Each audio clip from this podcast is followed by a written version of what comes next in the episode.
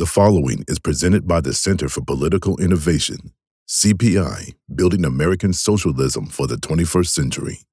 To learn more, visit cpiusa.org. Hi, everybody. Oh, hi, everybody, and uh, welcome to this uh, latest episode of Maupin and Brar in Conversation. Uh, this week, we're continuing our discussion of various aspects of uh, the October Revolution and its legacy and the lessons that it has for workers uh, everywhere.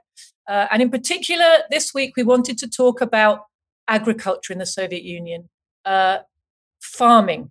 You know, a lot of people understand that Russia at the time of the October Revolution was a, a, a, a dominantly peasant country.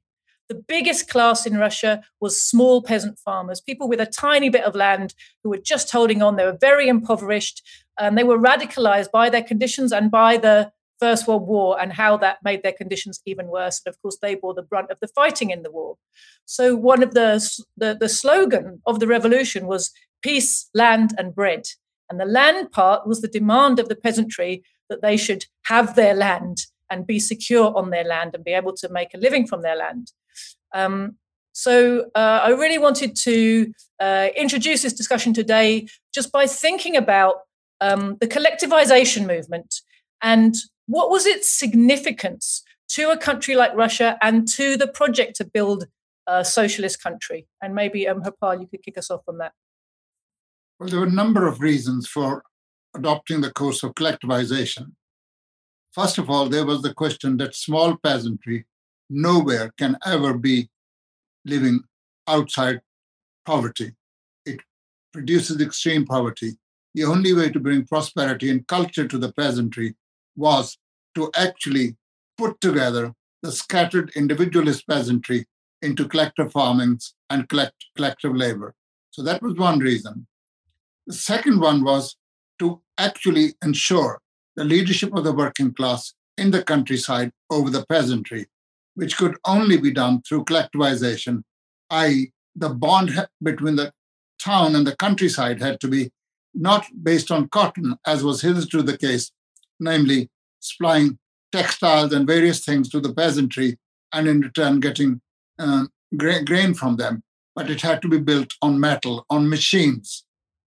And th- th- thirdly, it was important to, to, do, to, to, to do that in order to actually prevent the restoration of capitalism. Because as, as Lenin never tired of saying, small production, small commodity production constantly on a daily and hourly basis engenders capitalism.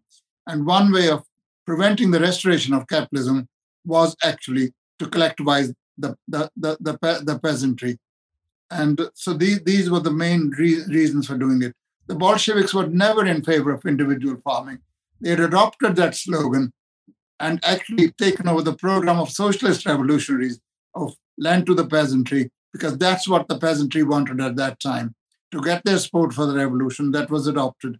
But the vision was always to collectivize the peasantry, to get them out, of poverty, to make sure that they were a reliable ally of the proletariat, that the proletariat could not stand on one leg, big socialist industry in, in the urban centers and scattered peasant agriculture in the countryside, where the overwhelming majority of the Russian population at that time lived. Sure. Yeah. I mean, if you look it over, I, people don't give any credit. Uh, you know that the modern agricultural system was created by the Soviet Union. Uh, prior to the Soviet Union, millions of people died of starvation all the time and malnourishment, and and there were routine famines. People living in utter poverty.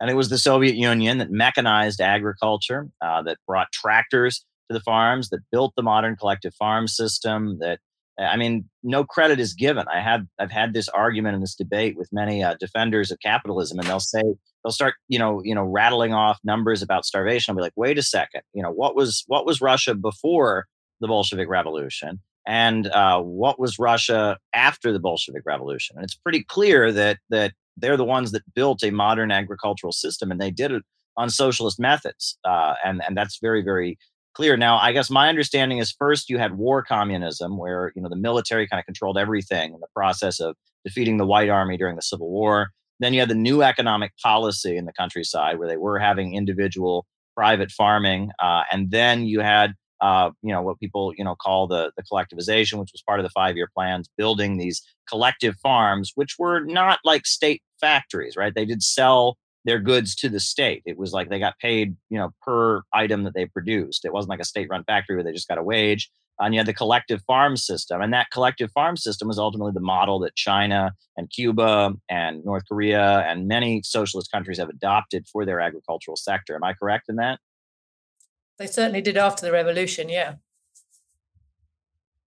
Um, you talked a little bit there, Caleb, about the the need for you know kind of transitional phases before collectivization could start right?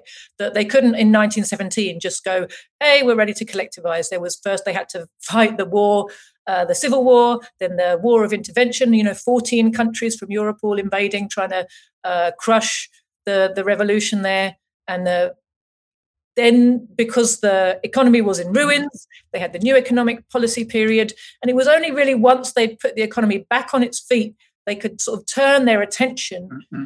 to um, modernizing agriculture, which is really what uh, the the the um, collectivization program is all about. What what is it for? It's for helping the people in the countryside understand that working together is going to make their lives better.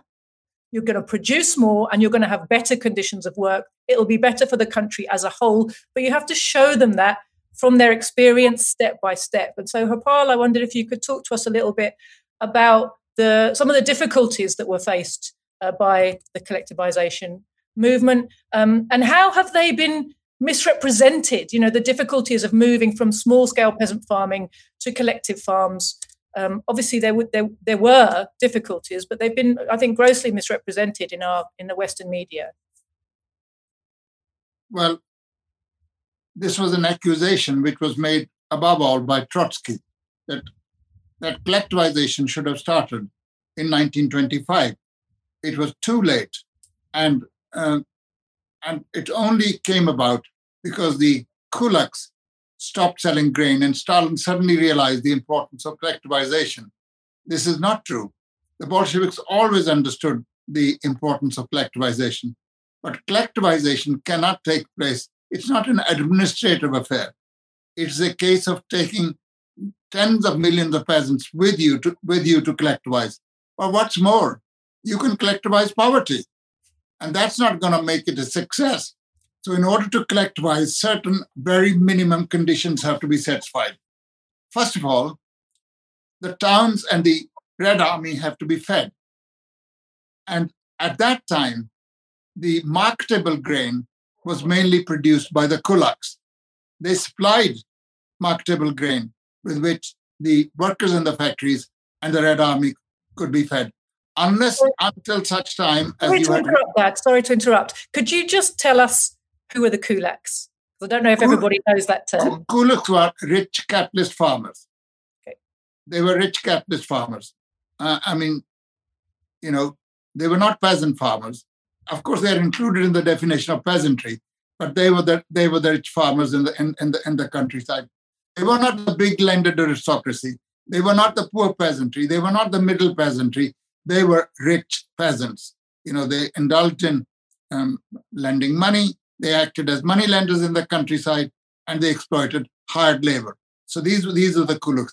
They supplied the marketable grain which the Soviet Union needed until such time as you replace that marketable grain by the grain produced by the collective and state farms, you cannot collectivize the peasantry.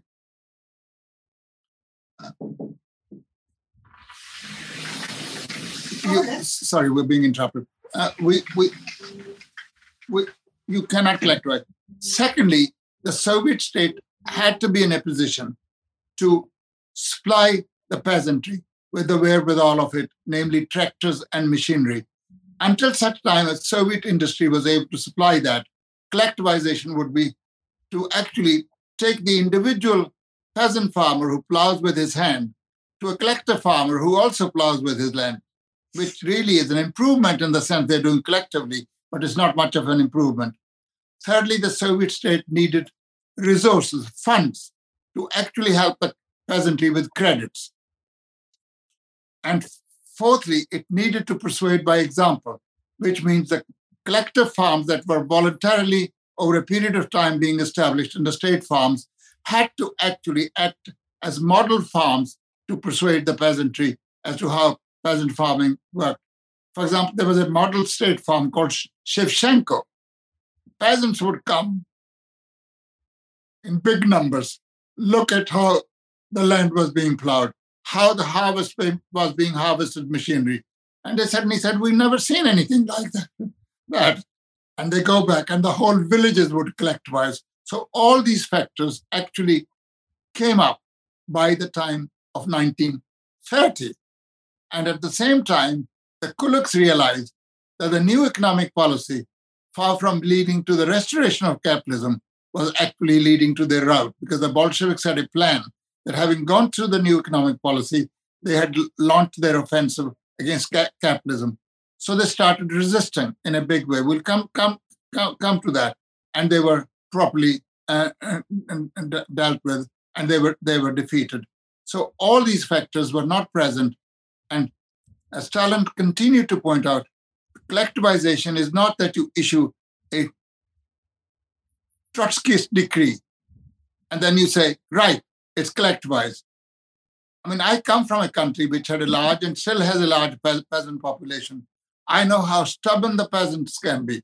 It's not easily possible to actually corral them into saying you will be collectivized.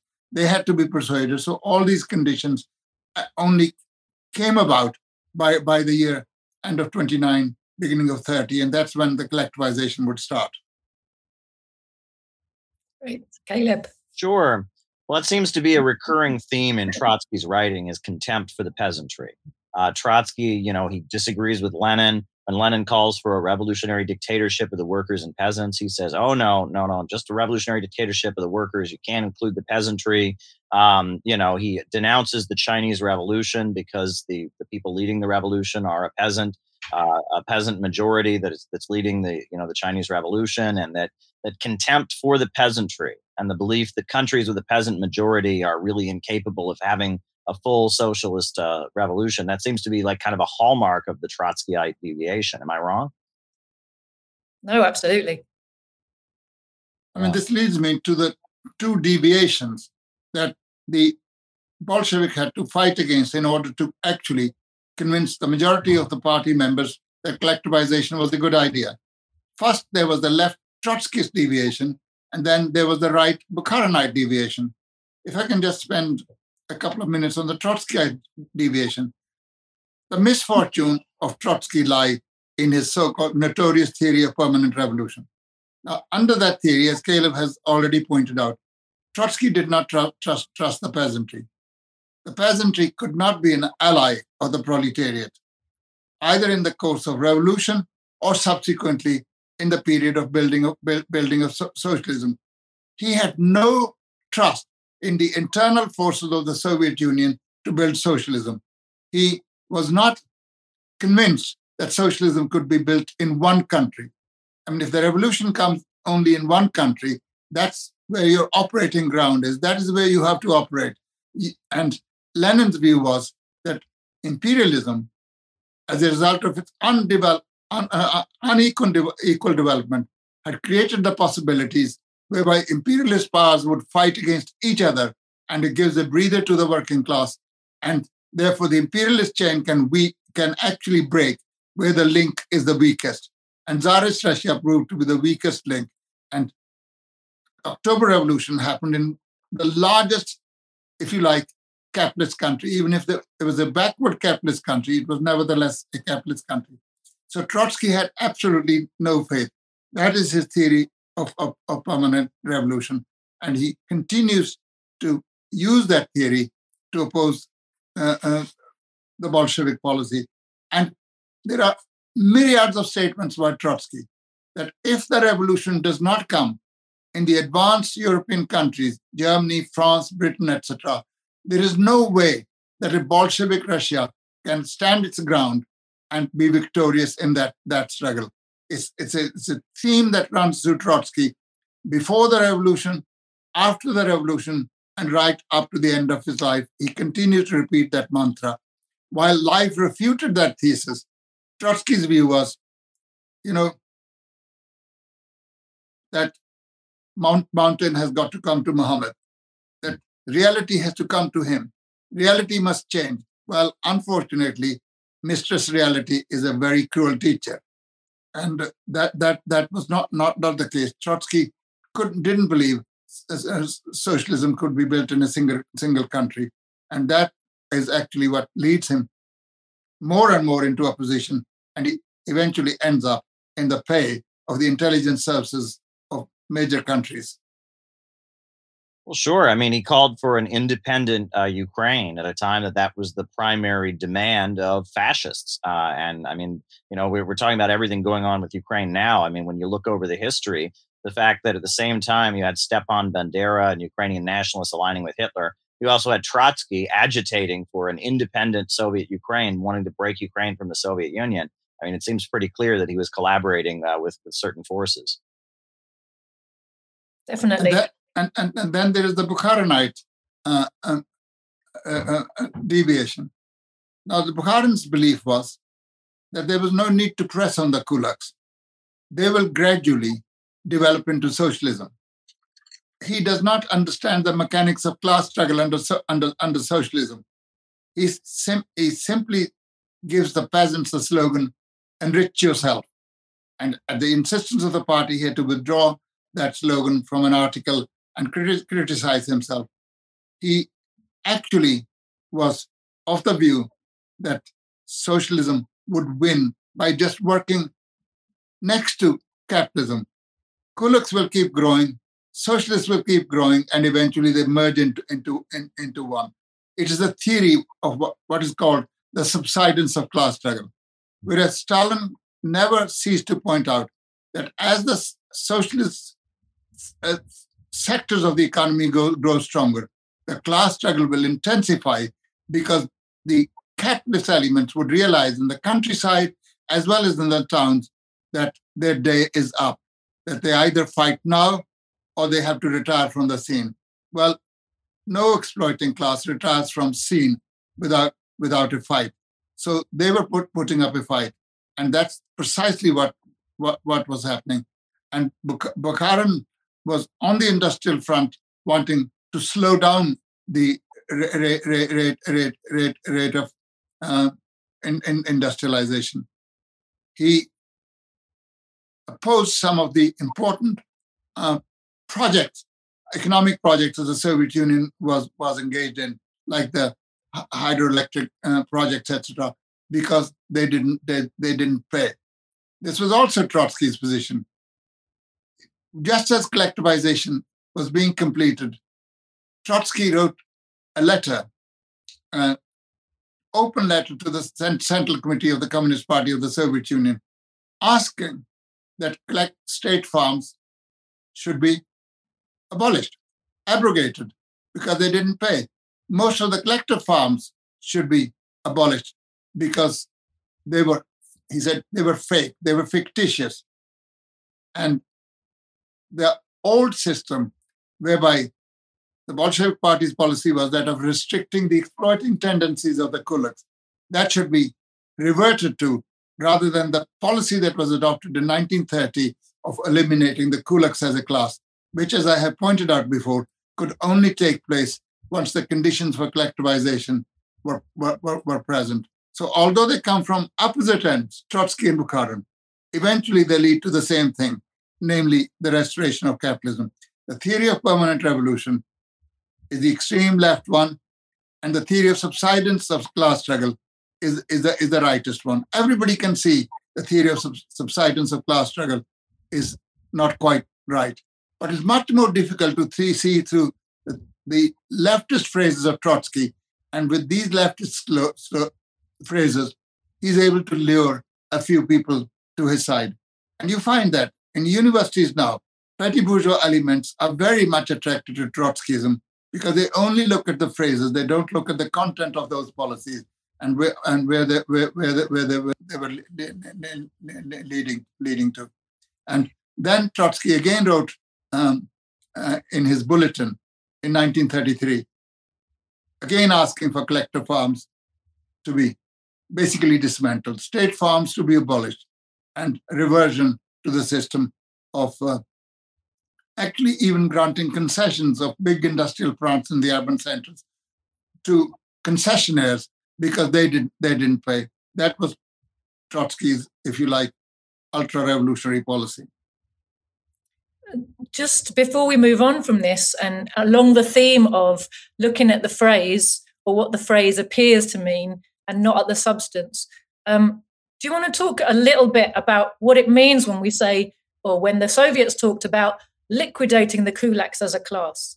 Uh, because it's presented to us. It's a bit like when they have party purges. It's presented to us in our history books over here as like the word purge or liquidation means killing everybody. No, no, of course not. The Bolsheviks had more important functions to perform on their hand than, than killing individually every, kulak. Kulaks who did not wage armed struggle against the Soviet Union were left to, to work somewhere. They were not allowed to join the collective farms, but nevertheless, they could earn their living as ordinary workers working in factories or, or, or somewhere else. Uh, and the purges, when, they, when you talk of the purges, a purge was a word used by the Soviet Union when there had become come, come lot of opportunists in the party and they were causing mayhem and they had to be got rid of. I there was a verification of membership and those who had got their party cards as a passport to getting privileges of various kinds, they had to be got rid of. But that's not physical liquidation. They, they talk about the same about the Moscow trials. Moscow trials were of 51 or 52 two people. Yes, apart from one or two, most of them, having been found guilty of serious crimes, were executed. But that doesn't mean everybody was. There were six or seven generals in the army who were executed, including Tukhachevsky. And all the stories about liquidation of the Red Army, that Red Army had no leadership. The party had no leadership. The Red Army had been decapitated. The party was denuded of leadership. Well, the only way to test is in the most difficult of times, i.e., Second World War. Did the party show lack of leadership in the Second World War? Was the Soviet army bereft of brilliant generals?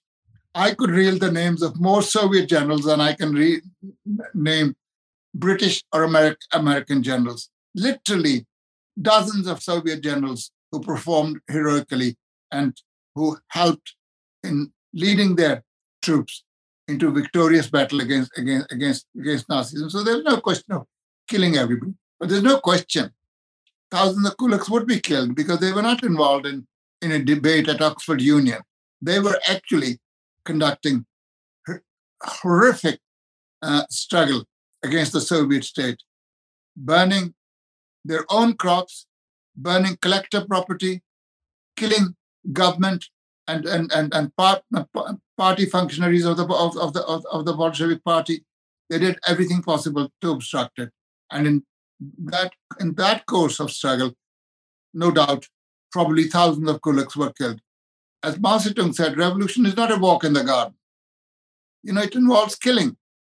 If you're frightened of breaking eggs, you can never make an omelette. You know, it's not uh, Take any revolution, forget about the socialist revolution. Americans had their war of liberation. How many people did it kill? Eight or, eight or nine percent of the then population. Americans had a civil war from 1861 to 64. It wiped out about eight or nine percent of the American population. And there's no point saying how many uh, people did George Washington kill?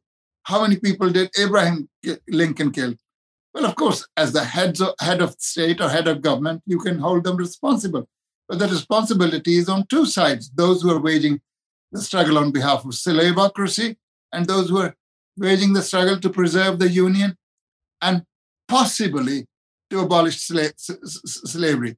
Because Abraham's view was with slavery, if that's the only way to preserve the union, and without slavery, slavery if it must must be. He wasn't motivated solely by a desire to get rid of slavery. He was motivated by a desire to preserve the union um, uh, of, of the American state. So people get killed, and not, no doubt they were killed in the course of, of collectivization as well. But nobody asked how many Bolshevik functionaries were murdered by the kulaks. Nobody asks how many libraries were burnt by the kulaks. Just the same as the jihadis let loose by the Americans in Afghanistan. You know, killed school teachers, killed the members of the People's Democratic Party, uh, destroyed hospitals, clinics, schools, etc. Nobody talks about that. They only talk about the progressive side being involved in any any any killing. Absolutely, and of course they totally discount the the everyday uh, killing that is a part and parcel of the capitalist system to such an extent that we just sort of shrug it off as like well that's just that's just life. People dying from poverty and malnutrition and disease and war every day all around you. Oh nothing you can do about that is there? But the second that people die in trying to get rid of that system that's killing people all around them every day that's a terrible crime. I mean the, the double standard is astonishing actually. And if you want to really see, like Paul said, or I'm sure Caleb has said this before as well, that, you know, if you want to see, you know, who's killing more, you only have to look at the birth rate. Right? When was the birth rate really high in the Soviet Union or in, in Russia? It was during the Soviet period. Before, what was the mortality of children, adults, and all the rest of it? After, you know, the biggest crash Russia ever saw in its birth rate came you know, the year after the restitution of, of capitalism. That tells its own story about who's who's killing people you know but those numbers are never counted. They're never put in big adverts for the workers to walk past and say oh this this system that we live under right now it's like murdering people en masse. Okay. sure i mean uh, i mean how many you know they, they use this term man-made famine uh, which is, is this term that's big in anti-communist propaganda. And if we're going to talk about man made famines, uh, how many man made famines has free trade capitalism created around the world? How many famines has imperialism created? I mean, if you look at what was done to China after China was was forced into the you know imperialist system by the two opium wars. Uh, if you look at what was done, you know, in the Philippines, in India, uh, in Ireland, uh, you know, there was, you know, that, that great potato famine that, that, they look back and it was caused very much by the policies of the Whig Party and the free market policies and land seizures in Ireland, and it led to millions of deaths. All over the planet, you have famines created by imperialism. Uh, and people die as a result of, of free trade and global capitalism being imposed on developing countries uh, driving living standards down. Uh, and, you know, I mean, when I was 12 years old, I went to Ecuador. Uh, it was 1999. And, uh, you know, I was just a 12 year old kid, and we get off the airplane and we see all kinds of desperately poor people. Uh, I'd never seen that level of poverty in my life. Well, what had happened was that was caused by the fact that Ecuador had been forced to give up its own currency. Uh, and and adopt the U.S. dollar. Uh, it had been, you know, been forced basically to privatize all of its uh, state industries by the IMF and the World Bank, and the Asian markets collapsed, collapsed, and you had an agricultural, uh, you know, collapse due to you know some weather conditions, and and you had a, a situation where because of imperialism and neoliberalism, uh, hundreds of thousands of people were dying and fleeing Ecuador in 1999 when I was there when I was a kid. I mean, all over the world, capitalism creates unnatural deaths by starvation and famine. And no one ever blames that on capitalism. But it was the Soviet Union that mechanized agriculture, created a modern agricultural system, you know, brought Russia to the state of being a fully industrialized country. Um, and yet we're supposed to blame them for the fact that that there was a famine along the way. That they, you know, when there was a famine all, all the time beforehand. I mean, this narrative we get is just so so ridiculously biased and it's very frustrating to hear people repeat it well oh soviet the soviet union starved people no the soviet union cured starvation capitalism is still to this day starving people all over the planet. So, you know, it's, it's frustrating.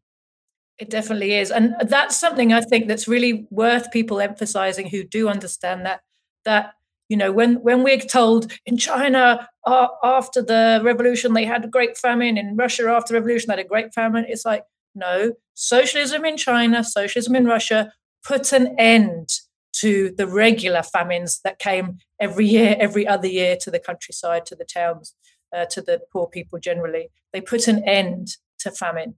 Uh, and that's really what we have to keep hold of, you know. Paul. Well, a couple of things. Uh, re- really, as we're, we're told that millions of people perished during collectivization, not only in Ukraine, but all over the Soviet Union. And all the same, between 1930 and 1938, the Soviet population increased by 10 million. If actually those, those death figures, which the enemies of socialism have put out, and this propaganda barrage has carried on for 100 years now, if they were true, the population would not have gone up. It actually went up during the most momentous period in the life of the Soviet, Union between 1930 and 38. And the, the most difficult period was between 1930 and 33. And during those uh, three and a half to four years, the population increased by 6 million. And then it increased by another 4 million between 33 and th- 38. And so that, that, that's one, one, one, one straightforward thing. In ordinary times, we live in peaceful times, i.e., if you're not in Afghanistan, if you're not in Syria, if you're not in Iraq, if you're not in Libya. Libya. So, what is this peaceful uh, uh, existence? About 10 million children die each year through malnutrition and malnutrition related diseases, which are easily curable and, and, and preventable. And they die in their mother's arms.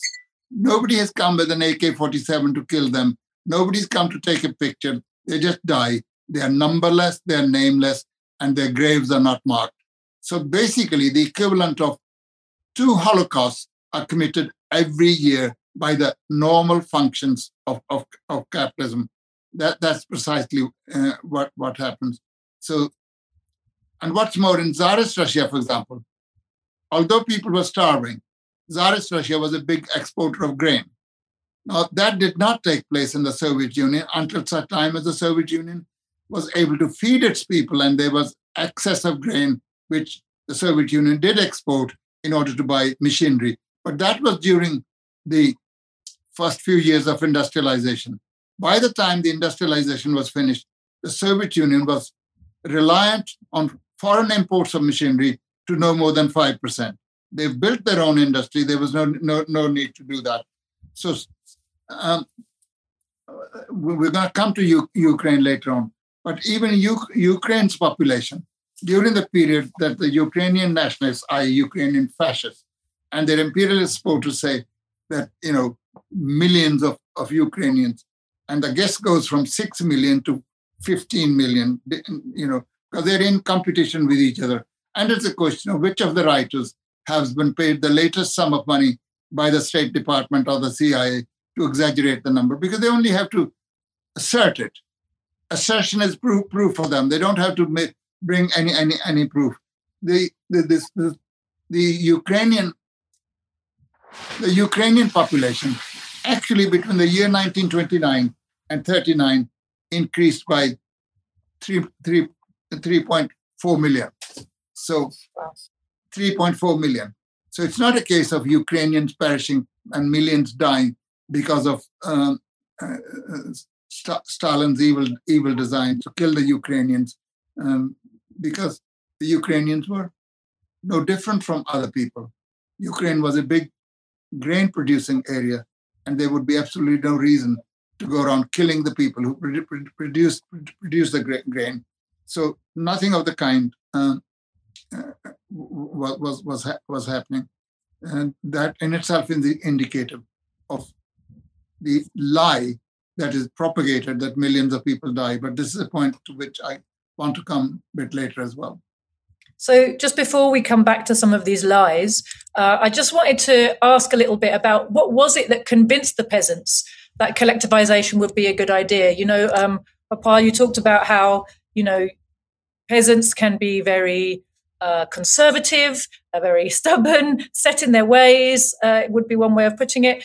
And their demand at the time of the revolution was land.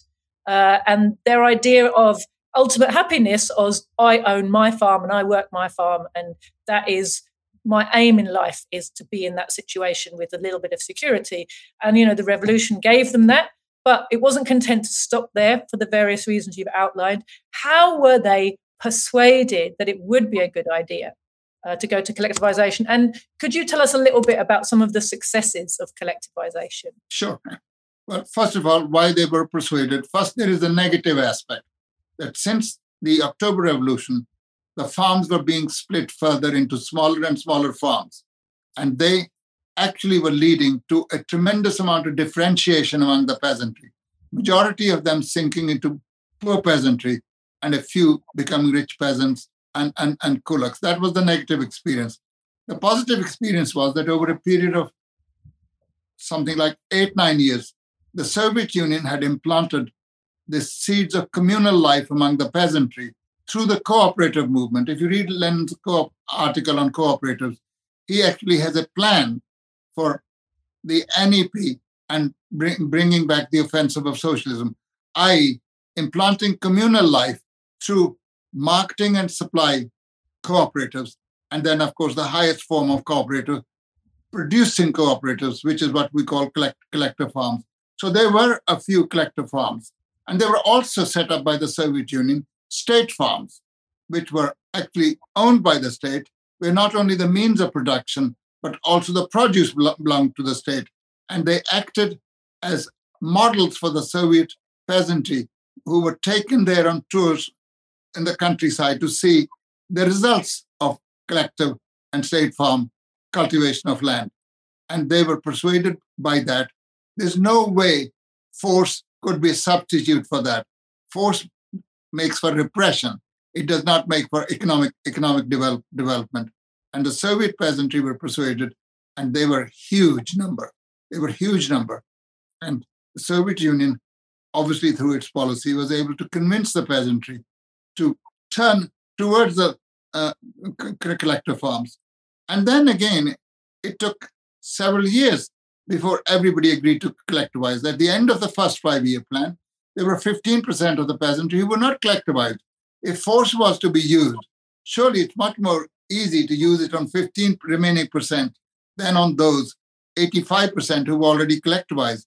No, they just eventually saw reason. And by the end of the second five year plan, literally, apart from few relics of few thousand, every peasant farm had become part, part of a collective farm movement and part of collective farm produ- pr- production. That, that's what happened. By the end of the second five year plan, the Soviet Union, and this really is, is, is a remarkable feat, instead of being a country of 25 million individualist small peasant farmers, became a country of just over 200,000 large collective farms where the means of production were owned by the state, where the farms had the support of machine and tractor stations, and of course, also during the collective farm movement, the Soviet proletariat sent 23,000 people from the towns into the countryside to help establish collective farms because you know they needed skills how to keep accounts how to run farms you know have managers of far- farms and various things and they helped them with, with that so there was tremendous amount of solicitude shown by the soviet state and by the communist party in order to actually persuade the peasantry that this was the way out of poverty nobody wants to live in poverty but of course if they're ignorant they think their one and a half acre is the be all and end all of life. You know, as Lenin said, every peasant wants to sit on his own dung heap. They don't even want to have a collective dung heap. But how do you persuade them? It's a difficult task and it cannot be performed by people who either believe in the theory of subsidence of class struggle or who believe that the peasantry can never ever be convinced of the correctness of the policy of the proletariat, of industrialization, of collectivization. So it was a difficult path, and it was a path traversed very successfully by, by, by the Communist Party of the Soviet Union. You ask for the successes of the collective farm uh, uh, movement. Well, the first successes I've already mentioned. That you had 242,000 collective farms instead of 25 million farmers. Secondly, they were taken out of the miserable poverty in which they existed before. The differentiation of the peasantry into rich and poor farmers stopped there and then, and most of the peasantry became, if you like, mid, mid, mid, middle middle peasants. culture was brought to the farms. So you went to a collector farm, they had a library, they had a school, they had uh, a, a, clinic, uh, cinema. cinema. You know, cinemas were then, then coming. And Lenin also said cinemas are a great hope for the future because that is the screen that you use for propagating our message to the masses of, of peasants. So all that was coming instead of the peasantry being left behind and regarding the, the town as an enemy, suddenly began to see the town as a friend. And this really also laid the basis, if things were to continue on that basis, for the elimination of differences between, if you like, the town and country. They were not completely eliminated, but the differences were bridged very, very marked, markedly as a result, result of this policy. So the peasantry could see from their own conditions what, what, what was taking place. So uh, the, the, these were tremendous uh, successes, if you like. But if you if you look at it, what the Soviet Union was able to do, it's just literally remar- remarkable. If I give you uh, just a few figures of what the Soviet Union supplied to the farms, whereas in 1928 there were only 35,000 tractors in the whole country. A year later, it was 72,000. In 1931, it was 125,000. In 1932, it was 148,000. In 1933, it was 204,000. Sorry about the figures. And by 1938, there were 480,000 tractors. By 1940, that's just before the war started, nearly 700,000 tractors. And after the devastating war against the Soviet Union by the Nazis, which destroyed thousands of villages, which destroyed thousands of industrial enterprises, which devastated thousands of collective and, and state farms and machine and tractor, tractor stations. In 1955, believe it or not, that's what two years after Stalin's death, there were 1.5 million tractors. Now, which country at that time had 1.5 million tractors? The answer is none. And then there were machine and tractor stations whereas in 1930 there were only 158. In 1940 there were over 7,000, and in 1955 9,000. These were gigantic enterprises where every kind of machinery was put, and the collective farms came and hired that machinery from the state farms. So there was a system of payment between them. They usually paid in kind, i.e., they disposed of some of their produce and the collective farms uh, uh, received, received, received the aid. So these were tremendous achievements. There was no country of such centralized agriculture and such centralized industry as the Soviet Union. And there was no country which had as much machinery working on its, its farms. If people say the farms were poor and they didn't produce anything, how the hell do you maintain these farms? During the first five year plan, they trained 2 million tractor drivers. Now, everybody is born driving a tractor now, but those days people had to be trained, you know, and they were trained. And even Isaac Deutscher has to say that the tractor drivers were easily able to switch from there to driving tanks, and which was very handy in the in, in the Second World War because the Soviet Union brought technology to the countryside. It brought technology to most most of its people. So the, these were tremendous achievements. Caleb. Well, sure. I mean, I think that you know everyone recognizes that, like 1931, uh, you did have some serious, you know, uh, crop failures and, and shortages, um, and uh, you know, I mean, that happened. But it's weird because it's like on the one hand, you have Trotsky with his criticism, arguing, well, the collectivism wasn't done properly; it should have been done this way or that way.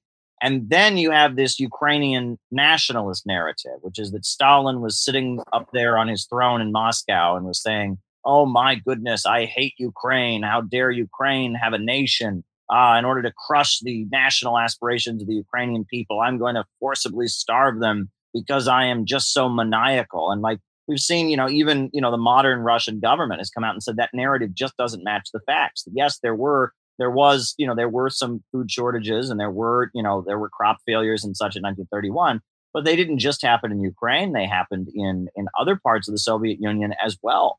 Um, and and it wasn't you know the idea that there was some kind of intentional policy of trying to exterminate Ukrainians out of out of some kind of you know Russian nationalist you know chauvinism that just doesn't match the historical record, right? You can argue that that that maybe the Soviet Union should have had a different policy with regard to creating the, the farm system, but this idea that uh, this was the equivalent of what the Nazis did, you know, at, at their concentration camps, where they're trying to wipe out wipe out a group of people. I mean, that's that's just not what happened. Uh, you know, I mean, and and to to equate what you know, you know, the Soviet Union, which is struggling to build a modern farming system, is, is transitioning from private farming to collective farming, and to equate that with people putting people on trains, taking them to uh, taking them to concentration camps, putting them in gas chambers, and killing them is like I'm sorry, but but one does not equal the other. And I mean, this is just something you have to you have to stand for. And the fact that they've created this equivocation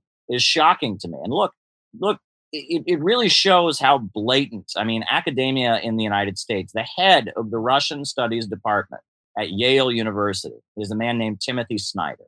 And yeah. this man is a hack. I mean, he is an anti Russian propagandist, uh, and his work has been thoroughly dissected. Um, much of the records he draws from to make his conclusions uh, don't say what he claims that they say.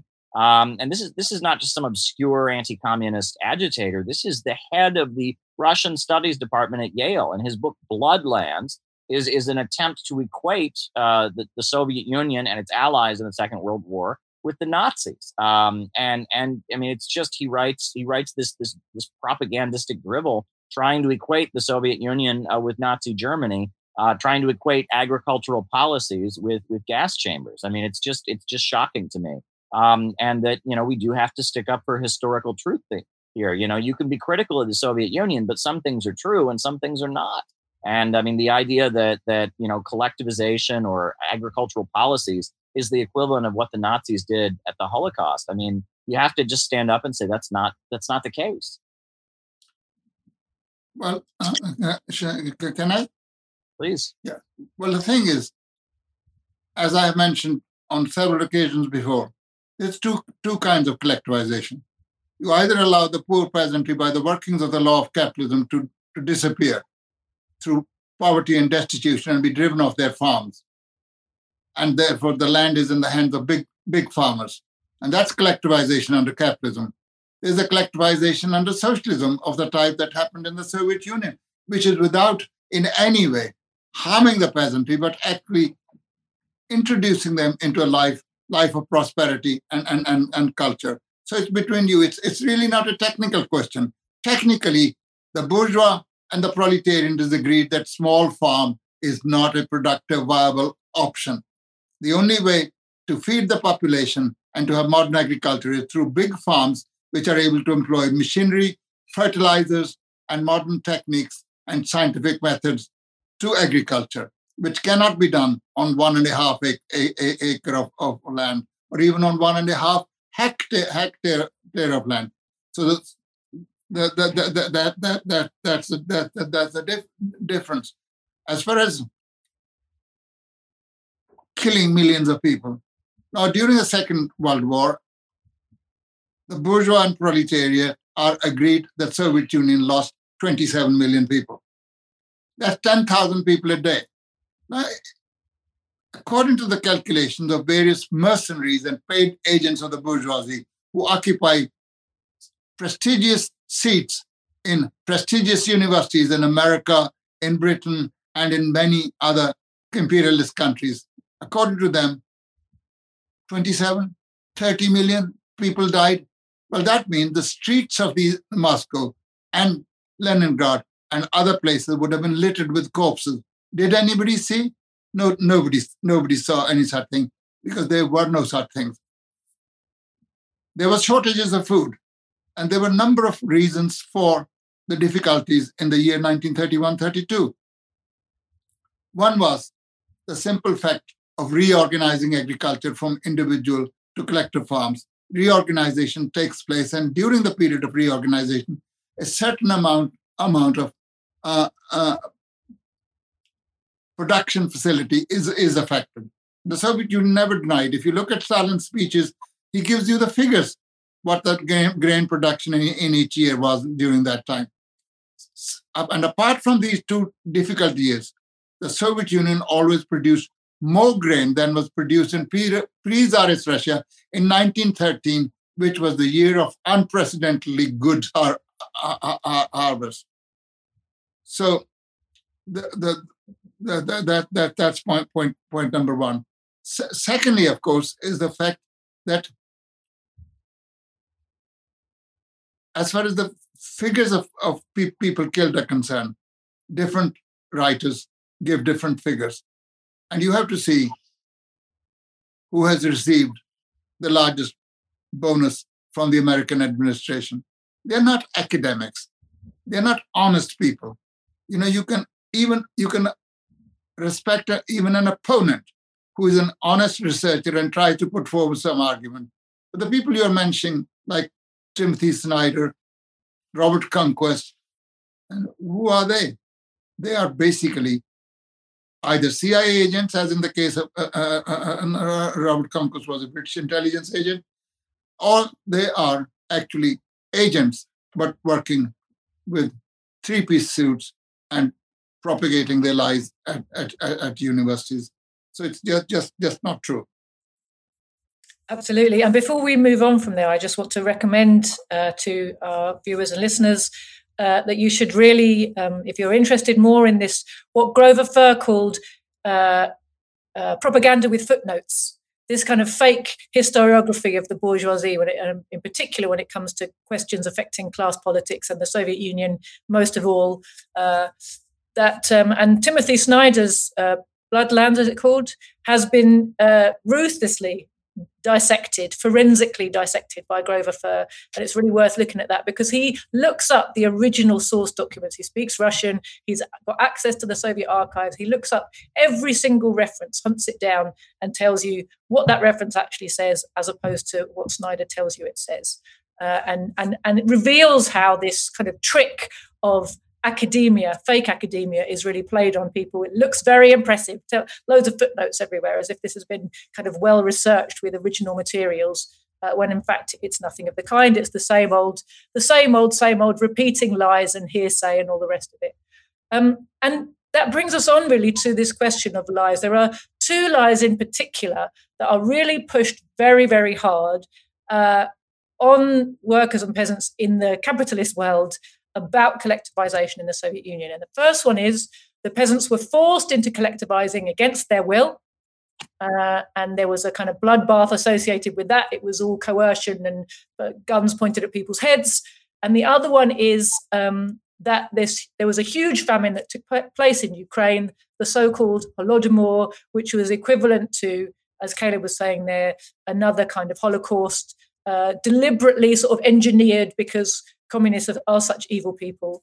Uh, and uh, like these, these, both these lies really are being dredged up again now, particularly the Holodomor lie. Um, but both of these lies are being pushed very hard, have have been ever ever since sort of the time, and particularly since World War II and the Cold War. But they're coming back around again now, and I wonder if you could talk a little bit. Uh, I'll start with Caleb actually about the lies and about why now they're being pushed again. Well, first of, Oh, sorry, sorry. No. Oh, yeah, Caleb. You want me to go or, or Caleb? Oh, okay. Well, you know, I, I'll just say this. You know, I lived in Cleveland, Ohio for many years. Now I live in New York City. But in Cleveland, Ohio, uh, there were a lot of Ukrainian folks uh, who had immigrated to the United States during the Cold War and were anti-communist. There were also a lot of Hungarians who had fled to the United States after the 1956, you know, uprising that was led by the CIA against against the socialist government there.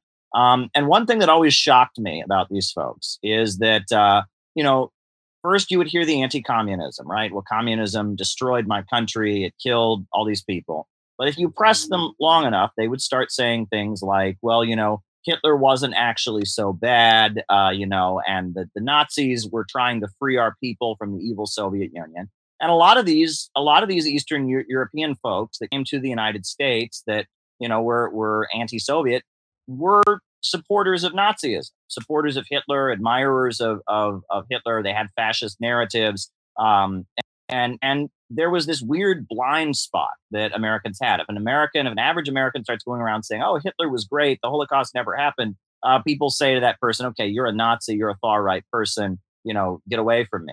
However, with these folks from Ukraine and these folks from Hungary that would talk this way, oh, it, it was like it was it was kind of they were given a pass. It's like, oh, well, you lived under communism and communism's so bad, so it makes sense that you would feel this way, and that there has been this tolerance in U.S. society for far right extremist elements from Eastern Europe uh, simply because they're anti-communist. Um, and that even now, what what frustrates me the most is that that you know among the uh, the the so-called far left that is constantly accusing all kinds of people of being fascists and all kinds of people of being. If you, you disagree about one thing, you're a fascist and a Nazi.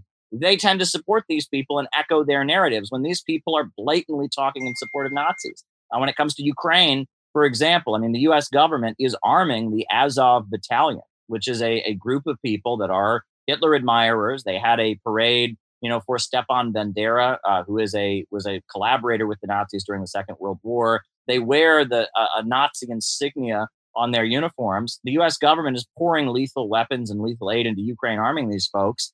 And a lot of these social democrats that are constantly accusing all kinds of people, every Trump supporter must be a Nazi every working class person who doesn't agree with them about this issue or that issue must be a Nazi. But actual Nazis in Ukraine who openly say Hitler was right in World War II, oh well, they're fine. They're just you know they're protecting their country from Russia or something, and it's it's shocking to me.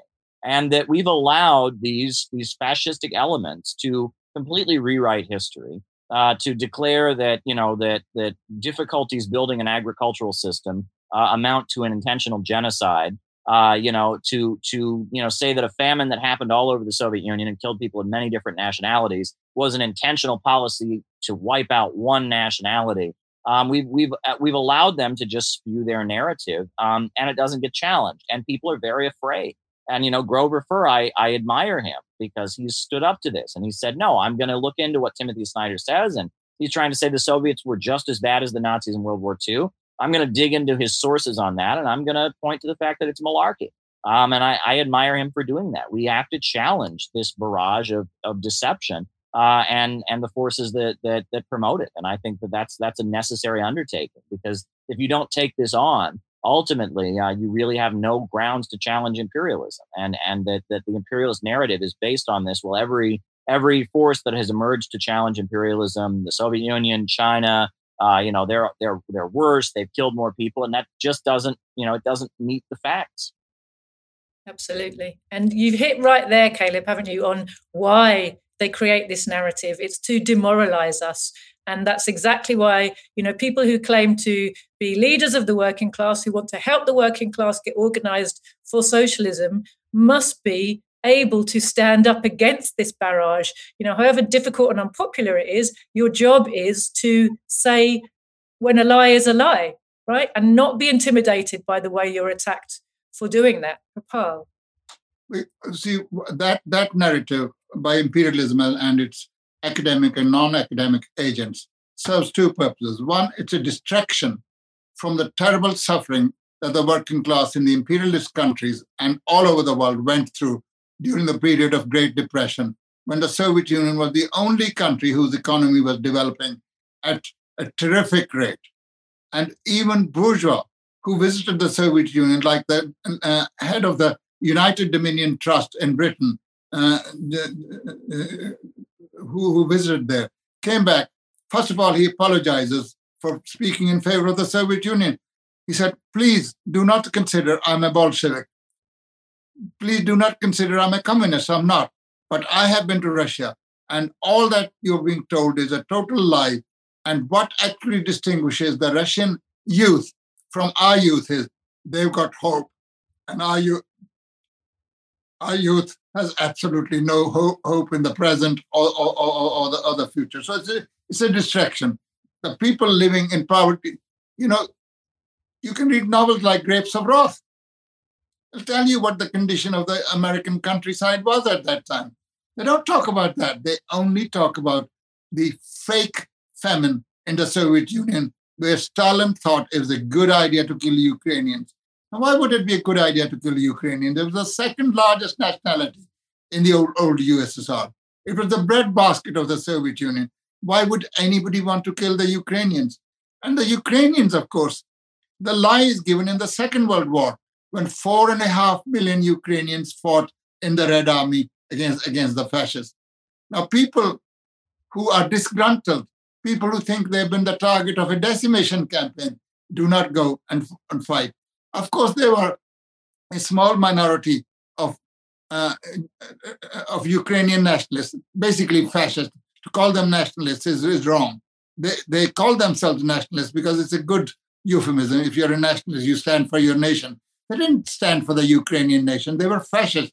They were on the payroll of Hitler before the invasion by Hitler of Soviet Russia in 1941. And when they entered Ukraine, who were the German army, fascist armies led by? The Ukrainian fascists. And in the first eight days of being in Ukraine, they killed over 100,000 Jews. The ideology of anti Semitism, of racism, of fascism runs through Ukrainian nationalism. And that's what was happening. And thanks to the patriot, patriotism, Soviet patriotism of the Ukrainian people, they actually joined the rest of their brethren from Russia, from Kazakhstan, from Tajikistan, from Georgia, and everywhere from various national minorities to defeat the Hitler, Hitlerite fascists. The Soviet Union did not discriminate against national minorities, especially a minority like the Ukrainians, which were indistinguishable in many ways from the Russians, and it was the largest, second la- la- largest section of the of the Soviet population. So it's just just just just not not not true. The Ukrainian, I mean, the story actually about the Holodomor or whatever it's uh, called, uh, I, the Ukrainian Holocaust, was started by an article that appeared in 1935 in the Hearst Press. Now, Hearst was America's fascist number one at that time. In 1934, he'd gone to Germany and, and, and met, met, met, met Hitler. And the article was written by a certain uh, Mr. Walker, Thomas Walker, who was presented in the in, in, in Hearst Press as an expert on Russia who had spent several years in Russia and that, uh, a, a journalist. It turned out later on he was an escaped convict. His name was Robert Greene. And at his trial, he admitted that the account he had written of U- Ukraine was fake, and the pictures he had shown were fake, because these pictures related not to Ukraine of 1932 33, they related to pictures of the, sec- of the aftermath of the Second World War in Austria and in Russia, where there was a famine. In Russia, there were 3 million people who died of famine, but that was because of the uh, Civil War and the and the war, war, war of, of, of in, in, intervention. Sorry, do you mean World War One there? First World War. After the First World War. After the First World War, yeah. So these were the pictures taken then, but they were conflated with saying, well, these are from from, from Ukraine, starving children, dying dying people in the streets, etc. They they they were um, uh, uh, shown as such, but it had nothing to do with it. At the time, there was an American journalist called Louis Fischer, who was living in the United States at that time, he exposed this whole thing, saying it couldn't be of that period because he lived in Russia and he knew that this was not, not, not, not, not the case. And he also said, why had the Hearst Press waited 10 months before they published this article? The report apparently had been sent to them by Walker in 34. Why did they wait till 35 to, to, to, to, to publish it? And then he also said that he was in Russia and he saw nowhere any any any any signs signs, signs of people dying dying dying of starvation. In Britain, there was somebody called Sir John Maynard, who was an expert in famines, and he uh, analyzed the figures. He'd been to Russia, and he said, "There's no way there was a famine in in in in, in, in U, U, Ukraine at that time."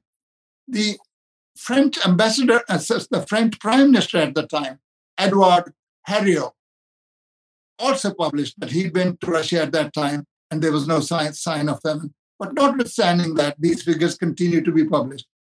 And then, of course, they became scandalously high. Whereas Mr. Walker, who was himself a fraud, whose pictures were a fraud, whose story was fake, and everything.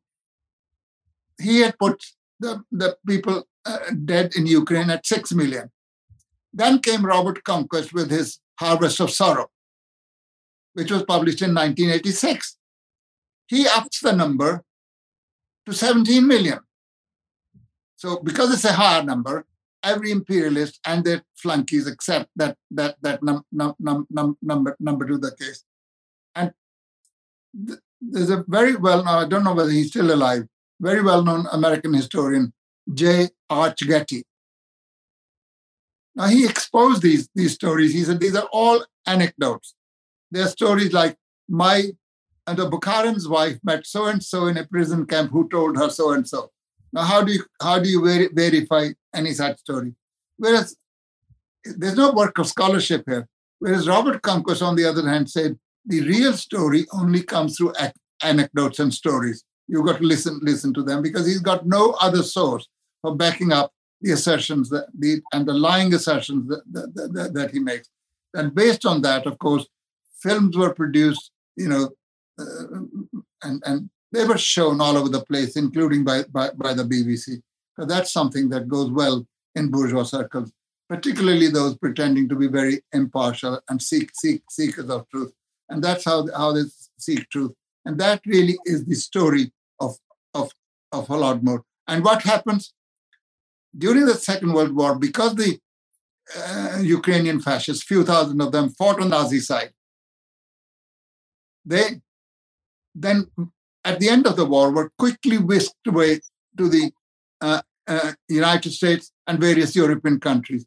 And they were put to work, like many of the other Nazi con- convicts, were put to work Radio Free Europe, Radio Liberty, Voice America, and various schools training agents for Eastern and Cent- Central Europe. That was the service they performed. And they continue to be an important constituency in Canada, especially in the state of Alberta, where they're a sizable voting voting minority. And one of their members is, of course, now, uh, I don't know if she still is the foreign minister. Uh, I think it's Cynthia Freeland. She's a Ukrainian. And they, they continue to propagate that kind of narrative. I don't know whether she's still the foreign minister. Until recently, she was the foreign minister in Trudeau government.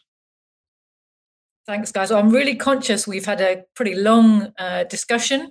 We should probably draw it to a close. So, before we come to a close, Caleb, is there any last uh, thought you'd like to put in? Well, I mean, I, I would encourage people to to be open minded to hearing you know the kind of things that that have been said on here because there we have been just hit with this barrage of deception. The soviet union turned you know russia and the surrounding countries into modern countries industrialized them raised millions out of poverty. Socialism in china has made china the second largest economy in the world uh, but yet we're continued to, you know to be hit with this allegation that somehow it uh, socialism starves people socialism makes people poor and it's like the historical record points to the opposite pretty blatantly. So I think it's important to to challenge these assertions that are being made and and to kind of look into the details and that often things are very very complex. When people you know i mean when you know developing an agricultural system is not an easy thing. You don't get handed a, a blank slate and you can just draw anything on there. I mean you're, you're dealing with the conditions in the country it's a policy and i mean we all know that that there were hardships along the way in building the soviet union and no one is here denying that there were hardships or that there were maybe policies that that had negative effects but there is this this deceptive propaganda narrative that has been pushed on us all throughout our lives in the United States, and that that narrative needs to be challenged. Uh, you know that, that the Soviet Union accomplished amazing things, ultimately defeated the Nazis, invented space travel. You know they had really big achievements, uh, and it wasn't just one big endless you know starvation famine and, and then they got freedom in the 90s and they were so happy like that's not what happened i mean the, the historical record basic economic data challenges this anti-communist narrative we've been spoon-fed our whole lives and i, I encourage people to be open-minded about that definitely and if you want uh, just a small bit of proof uh, you know there was a little window in which us and british imperialism had to uh, hold back on their anti-communist propaganda and it was during the time of the alliance in the second world war. And some fascinating little uh, literature came out of that period uh, when they had to sort of very quickly reverse positions. They've been busy telling their people uh, Soviet Union is terrible and it's weak and uh, it's going to collapse any second. And then suddenly they had they wanted to convince their people that actually it's a good, strong ally. And you get all kinds of um, little publications coming out. There's a lovely British one called USSR Strength of Our Ally. I've got a little falling apart little paperback pamphlet copy of that somewhere in my study. And and it's lovely it's all facts and figures about you know what a firm industrial uh, base the ussr has you know how uh, its its economy is on a really sound footing and they're able to feed their people and they're strong and they're going to help us win the war. Uh, you know and there was this little period where even the imperialist kind of state machines were forced into telling some truths uh, unwillingly, but but they were for a little moment, and it's worth looking out for some of that information that they printed in those days. So, Paul, before we go, um, very quickly, comrade. Um, quite rightly, the Communist Party and the history of the Communist Party of the Soviet Union, Bolsheviks, rightly characterizes the collectivization of the peasantry in Soviet Russia as a second revolution, equal in importance to the October Revolution. Because without that revolution, there would have been no consolidation of socialism in the Soviet Union for such, such, a, such a long period of time. You know, by the time the first five, collectivization was central to the first five year plan. And by the time the first five year plan was, was finished, the Soviet Union not only had collectivized the peasantry and brought them onto the path of, path of collectivism and opened a path to culture whereby an illiterate ignorant, uncultured population was becoming an enlightened, cultured, and population, you know, being taught in higher schools, middle schools, lower schools, in the dozens of languages of the various nationalities of the USSR. It was a completely different. Unemployment had been abolished. Unemployment is the scourge of the working class under, under the conditions of capitalism central planning and elimination of capitalism is actually responsible for the gigantic progress, pro- progress economically and in every field made by every socialist country. Because how can capitalism ever compete with it if it's constantly faced with recurring crises of overproduction, during which all production stops? Millions of people are thrown onto, on, on, onto the dole do, do, do, queues goods are destroyed, industry does not function, credit ceases. Where under socialism, under central planning, you you plan for the needs of the people. It's not chaotic produce, produce produced by individual capitalists on their own account, where nobody knows what is coming into the market. Only when you brought your goods into the market, you know whether you produce too little or whether you produce too much. That's called planning by the market. Well, that is not what happens under the conditions of, of socialism. They were able to abolish unemployment. And precisely for that reason, the 17th Party Congress was declared a Congress of victors, whereby the Soviet Union and the Communist Party of the Soviet Union had achieved victories against its internal and external enemies, against the opponents of Soviet policy within the Communist Party of the Soviet Union, like Trotskyites and Bukharinites, and it had also defeated imperialists who said socialism does not work. And as Joti has rightly pointed out, you know, during the war, they suddenly realized Soviet Union was important. And Churchill says in his history of the Second World War, it was the Red Army that tore the guts out of the Wehrmacht. You know, that is when they speak truth. That is true. And in the House of Commons, he made a statement praying for Stalin's good health because he's the only one who has such following in Soviet Russia that Soviet people trust him. Later on, he was to be demonized as being the equal of Na- Nazis and all the rest of it. But that's a new story as the Cold War begins. And we will discuss one day as the Second World War hadn't finished when they started preparing the Cold War against the Soviet Union. Every attempt was made towards the end of the Second World War to come to a separate agreement with the Nazis. They held meetings in Sweden, Sweden uh, uh, you know, and and and and, and uh, Ribbentrop met, met representative, representatives of of, uh, of Churchill and, and others. It came to be known to Stalin. He, he demanded an explanation. Stalin apolog- uh, Churchill apologized and said, won't happen again. But the fact of the matter is, the Soviet Union was basically the only country that fought against Nazi Germany. 80% of the Nazi armies were concentrated on the Eastern Front, and that's where the fight took place. The Western powers did not join the fight against, against them in a serious way in Western Europe until the opening of the Second Front, which was in 1944, which gives you an idea of how valiantly they were fight, fighting against fascism. They were not fighting against fascism, they were defi- fighting to defend their colonialist and imperialist, imperialist interests. Soviet Union alone was fighting against fascism, and be it said to her credit and to the credit of her and the, and the glory of her people that they succeeded and saved mankind from the jackboot of fascism. And we continue to enjoy the benefits of that even today, although the Soviet Union disappeared 30 years ago. Thanks, Dad. Well, I think I'm going to wrap it up there. There's definitely more topics coming out of this one. Um, just two thoughts I want to leave you with. Number one is, of course, that it was socialist USSR which essentially won the war in Europe, the Second World War, just as it was uh, the People's Liberation Army in China which won the war in the East. at great, great sacrifice of the masses.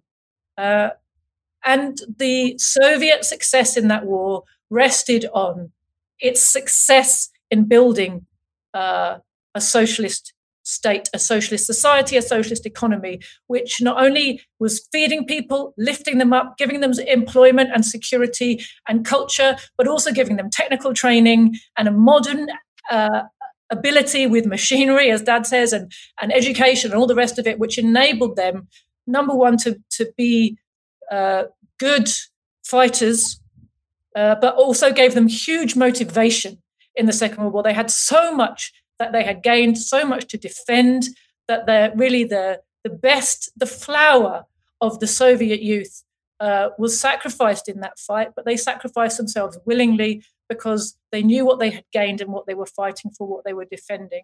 And the other last thought I'd like to leave you with is just thinking about, you know, collectivization. Why does it matter? You know, for many of us living in Western Europe, the idea of a peasantry is something very distant and remote.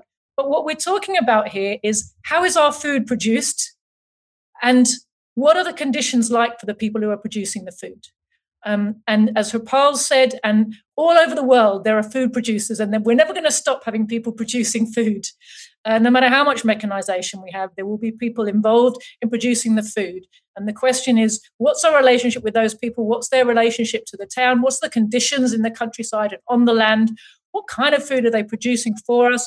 All of these things are very important to us. There's not much that's more important than that people are fed, right? The question is, how are they fed and how do we take care? And how do we make sure that everybody is fed and, and, and that everybody has a decent life? And these are vital questions actually for us to understand. And particularly when you look at most of the world, the conditions of the poor peasants who are still producing a huge amount of the food that we're eating here in the West, uh, it's actually a, a, very vital question still. So uh, thank you very much to our contributors, to Caleb, to Harpal, to everyone watching and listening this time, and uh, we'll see you next time. Can we, can we agree that we'll discuss industrialization next time? Certainly.